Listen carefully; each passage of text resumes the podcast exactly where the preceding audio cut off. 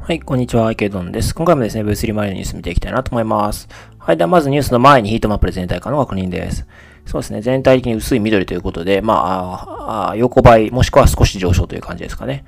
BTC プラス0.87%、イーサリアムマイナス2.1%、BNB、えー、プラス1.06%、ソラーナ、えー、プラス0.0えー、0.84%ですか。はい。ですね。で、えー、まあ、収録日時ですけれども、9月17日土曜日の午後10時頃となっています。では、今回は、あの、記事2つだけですので、えー、順番に見ていきたいなと思います。まず1つ目のニュース、こちらですね。えー、ニトロ、ソラーナ初のロールアップソリューションということで、えー、まずこのニトロが何なのかという話なんですけども、えー、レイヤー2の、まあ、ネットワークですということですね。で、どこのレイヤー2なのかというと、まあ、この SEI というレイヤー1のブロックチェーンのレイヤー、上のレイヤー2が、今回のニトロですね。で、この SEI というのは、えっ、ー、と、コスモスエコシステム上だったと思うんですね。えー、の、まあ、確か DeFi が何かに特化した、えー、取引所に特化した初のレイヤー1ですね。はい。コスモスエコシステム上の SEI というレイヤー1のブロックチェーンの上に、ニトロというレイヤー2のソリューションができましたということですね。で、えっ、ー、と、まあ、私が注目したいのはここではなくてですね、このニトロがソラナのスマートコントラクトと互換性がある。まあ、要するに、あの、イーサリアムでいうところの EVM ですね。イーサリアム Virtual Machine ですけれども、えっ、ー、と、これと同じものをソラナで実現しているということですね。で、名前は SVM。まあ、そのままですけども、後で出てきますけれども、SVM 互換ということですね。で、えー、まあ、ここはやっぱり重要なのかなというふうに思っていて、えー、まあ、やっぱりソラナと互換性がありますので、まあ、ソラナの、例えば、ウォレットとかそういったものをそのまま使えるようになるということですね。で、それから、あと、まあ、これ、コスモスエコシステムのチェーンですので、まあ、そのままコスモスエコシステムにアクセスができる。かつ、コスモスは、そのエコシステム内のその通信を IBC、 Inter-Blockchain Communication というもので、え、行っているということで、まあ、実質的には、まあ、この、コスモスエコシステムとの、まあ、総合運用性を得ることができるということかなというふうに思っています。はい。で、まあ、このニュースの時に、まあ、あの、やっぱり頭に浮かぶのは EVM、まあ、エイサリアムバーチャルマシンですよね。まあ、このイーサリアムを中心とした、まあ、エコシステムで、それから、この今回出てきた SVM ですね。ソラーナのバーチャルマシン。で、えー、あとは、まあ、まだ水面下ですけども、ムーブという言語がありますよね。えー、次のニュースでも取り上げるんですけれども、えー、Aptos とか SUI といったレイヤー1のチェーンですね。えー、もともと Facebook、今の名前で言うと、メタ社ですね。で、えー、ブロックチェーンを開発した人たちが使っている言語ですね。まあ、この Move の言語もバーチャルマシン、MoveVM というのを作っていると言われている情報を確かどこかで見たと思います。ということで、バーチャルマシンがこう3つ、まあそう、三陣営並び立つみたいなようにあの見えるんですね。まあもちろん、あの EVM が圧倒的に規模が大きくて、まあ圧倒的に実績があるわけですけれども、まあとはいえ、あの、一応、こう対、対抗馬とは言いませんけれども、あの、まあ別のバーチャルマシンとしてソラーナ VM、まあソラーナの VM と、えー、ムーブの VM ができてきているということですね。で、まあ、あの、まあ、実際には、まあ、こんな綺麗にこう、三陣営に綺麗にスパッとこう分かれるようなものではなくて、もっと複雑でカオスな、あの、世界観だとまあ思うんですけども、無理やり分けるとするならば、まあ、バーチャルマシンで分けるとこの3つ、イーサリアムとソラーナとムーブ、この3つのバーチャルマシンの世界になるのかなというのが、まあ、ちょっと個人的には頭に浮かんだことですね。はい。で、えっ、ー、と、まあ、あの、このニュースのリリースの中で、まあ、ニトロ、このレイヤー2のネットワークは自身のことを最初の SVM 互換のスケーリングソリューションとなあ位置づけているということで、多分これからも SVM のものが多分出てくるんでしょうね。はい。で、えっ、ー、と、SVM、ソラーナのバーチャルマシーンのところですけれども、正確にはこういうみたいですね。ソラーナ C レベル仮想マシンと、まあ、そういう風に言うみたいですね。どうやら。はい。ということで、えー、まあ、EVM と、えー、SVM が、あまあ、実際に、えー、まあ、稼働を開始しているということですね。で、これから MoveVM が、まあ、あ、おそらく出てくるだろうということですね。で、まあ、SVM はこれからどれだけ、まあ、業界の標準になるのか、ならないのかっていうところは、まあ、注目なのかなというふうに言いますね。まあ、今、業界標準として EVM が圧倒的に、えー、まあ、えー、皆さんに使われていますから、まあ、それと同様、同様の規模になるのか、まあ、もしくは、まあ、だいぶ離れてるけれども、2番手みたいな位置づけになるのか、まあ、どういったこう力加減、あの、パワーバランスになるのかっていうのは、まあ、見る必要があるかなというふうに思いますね。はい。では次のニュースですね。えー、アプトス、スイ、リネラ、注目の DMK レール1チェーンを比較ということで、これはあの、まあ、記事というよりかは、あの、なんていうんですか、論考みたいな感じですね。あの、比較記事ですね。で、非常に重要なテーマを扱っているかなというふうに思いまして、今回は取り上げました。で、今回は前編ということで、来週後編の記事が出るみたいです。まあ、その後編も取り上げようかようかなというふうに思います。まあ、あの、非常に面白いと思いました。はい。で、えっ、ー、と、もう一回おさらいですけれども、アプトス、スイ、リネラという、まあ、このレイヤー1のチェーンがここで取り上げられているわけなんですけれども、まあ、これらは、えー、旧 Facebook ですね。今のメタ社で、えー、開発されていた、まあ、エンジニアたちが、まあ、始めたプロジェクトですね。で、まあ、このメタ社で使われていたのが Move という言語。まあ、この言語を用いてブロックチェーンが作られていたわけですね。まあ、ブロックチェーンのプロジェクトが進められていましたと。ところが、まあ、メタ社で、まあ、そういったプロジェクトを頓挫しまして、まあ、実際はシルバーゲートキャピタルだったかな？に、あの、プロジェクト自体が見売りされているような感じになっていますね。で、まあ、そこでメタにいた人、エンジニアのを中心とした人たちは自分たちで退社をして立ち上げ、それぞれチェーンを立ち上げました。それがアプトス、スイ、リネラというチェーンになりますね。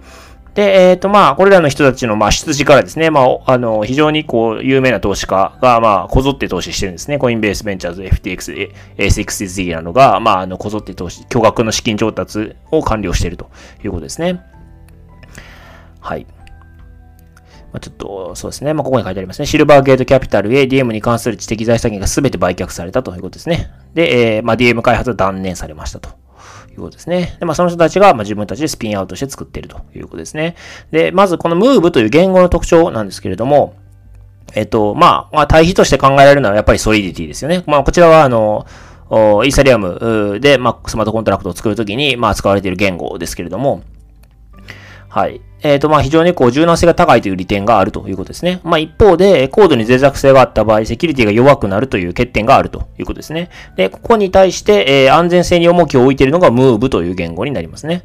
えっ、ー、と、Move では、あ、ごめんなさい、Solidity では可能な機能を一部制限し、トークン情報やスマートコントラクトをリリース、プログラムが使用するデータとして保存することにより、資産の複製や紛失が発生しないような設計を言語の中に直接組み込んでいますということですね。これにより二重支払いや所所有権の重複といったバグが言語レベルで阻止をされているということですね。これが重要ですね。言語レベルで阻止がされているということですね。まあ、つまりより安全性が高いということがまあ言えるのかなというふうに思いますね。はい。で、えっ、ー、と、他のムーブの特徴なんですけども、スケーラビリティの向上ということで、えー、トランザクションを、まあ、並行的に処理するということですね。で、トランザク、スケーラビリティが向上しているということが言えますね。まあ、似たような、あの、取り組みはソラーナでもされているという言及がここにもあるんですけれども、ソラーナでは C レベルというエンジンを使っているということなんですけども、まあ、これと同じようなイメージで、えー、まあ、並列的に処理を行うことによって、えー、スケーラビリティを高めているということですね。はい。まあ、一方で、まあ、それと反対として EVM を採用しているチェーンでは、トランザクションは1個ずつ順々、順々に実行されるということですね。トランザクション1が実行されてから、トランザクション2が実行されて、その次トランザクション3が実行されるというふうに、こう、順番に順番に、え、処理されていくということですね。あまあ、そういったことではなくて、まあ、並行的に、えー、同時的に、え、処理をするということが、まあ、特徴だということのようですね。はい。まあ、そうですね。まあ、2022年9月現在は、まあ、これらのチェーン、どれも、まあ、テストネットしか稼働していないということですけれども、そうですね。まあ、まだ、あの、まあ、期待ができるということですね。まあ、例えば、アプトスの開発チームで言うと、32コアのコンピューターを用いた場合、最大で16万 TPS ですね。トランザクション、TPS はトランザクションパーセカンドの略ですけれども、16万 TPS ですね。まあ、イーサリアムだと多分10とか20とかですよね、多分。えー、まあ、ソラーナとかでも数千とかそのレベルだったと思うんですけれども、まあ、それとは桁が2つぐらい違う、16万 TPS という、まあ、あそうですね、処理能力があると。トランザクションパーセカンドがあるということですね。はい。で、水も同じように12万程度の TPS があるというふうに、まあ、一応ペーパー上では、あの、発表されているということですね。あ、ここに書いてありますね。イーサリアムが12から15、ビットコインが7、ソラーナが平均3000と言われている TPS に対して、まあ、10万を超えるような TPS を、まあ、が、まあ、想定されているということで、まあ、明らかに、えー、まあ、非常にこう、なんていうんですかね、スケーラブルと言いますか、まあ、そういったチェーンだということが言えるかなというふうに思いますね。はい。で、まあ、これらのチェーンすべて POS チェーンになっていますということですね。プルーフオブステークのチェーンとなっています。はい。で、えっ、ー、と、これらの3つの、えー、チェーンですね。資金調達動向ですけれども、アプトスで言うと500億円以上ですね。投資家としては A6C、タイガーグローバル、マルチコインキャピタル、スリアルズキャピタル、まあ、あと KT ハムさんとかのベンチャーも、あとあ、ベンチャーキャピタルも投資されてたりとか、あとは FTX、コインベースなどなどですね。まあ、上げたらキリがないんですけれども。で、同じく推移ですね。こちらも480億円ほど調達していまして、A6Z、FTX、コインベース、バイナンスラボなどなど、まあ、もう著名な投資家ですよね。はい。で、まあ、あの、この二つのプロジェクトとはちょっと遅れる形でリネラという、まあ、三つ目のチェーンがありまして、まあ、こちらは今のところ8億6千万円程度を調達していると。で、A6Z が、まあ、投資をしているということになっています。まあ、やはり、まあ、当面の上では、まあ、アプトスと推移が、まあ、やっぱり注目なのかなというふうに思いますね。もちろんリネアというのも、まあ、ありますけれども、まあ、やっぱり資金調達額、それから進み具合という点で言っても、まあ、まずはやっぱりアプトスと推移で、このムーブという言語が作り出すエコシステム、経済圏、世界観が、どのように受け入れられていくのか、まあ、もしくは沈んでいくのか。えー、まあそういったところをまず見る必要があるかなというふうに思いますね。まあ、あの、やっぱり、まあとはいえですね、あの、まあ、ソリディティに比較して安全性に重きを置いているということで、まあ、あの、ハッキングだったり、まあ、あの、なんていうんですかね、まあ、事故が絶えない、あの、この業界においてはですね、非常に重要なあ点を、まあ、あ点に対して、まあ、そうですね、ストロングポイントがあるかなというふうに思いますね。まあ、それからあの TPS ですね、まあ、スケーラビリティというところでも、やっぱりこれまでのチェーンとは、まあ、一つぐらい桁が、一つ、もしくは二つぐらい桁が違う、うまあ、TPS が期待できると。まあ、純粋にこう TPS が早ければ全てがいいということではないんですけれども、まあ、あの、一つの指標としては、あの、まあ、一、えー、TPS が一桁、二桁違う数字を予定しているということで、まあ、非常に注目できるということかなというふうに思います。まあ、あとか、さっき申し上げた通り、まあ、投資家がやっぱり非常に豪華ですので、まあ、例えばこう、世界中にネットワークを張り巡らしていくときも、そういった投資家のネットワークといったものが使えるかなというふうに思いますし、まあ、純粋に、あの、投資家の頭脳を頭を使うという、まあ、知識を使うという点でも、あの、非常に有効なのかなというふうに思っています。はい。では、あの、今回はこちらで終わりたいなと思います。よろしければチャンネル登録、フォロー、それから高評価の方をお願いいたします。はい。では、お疲れ様です。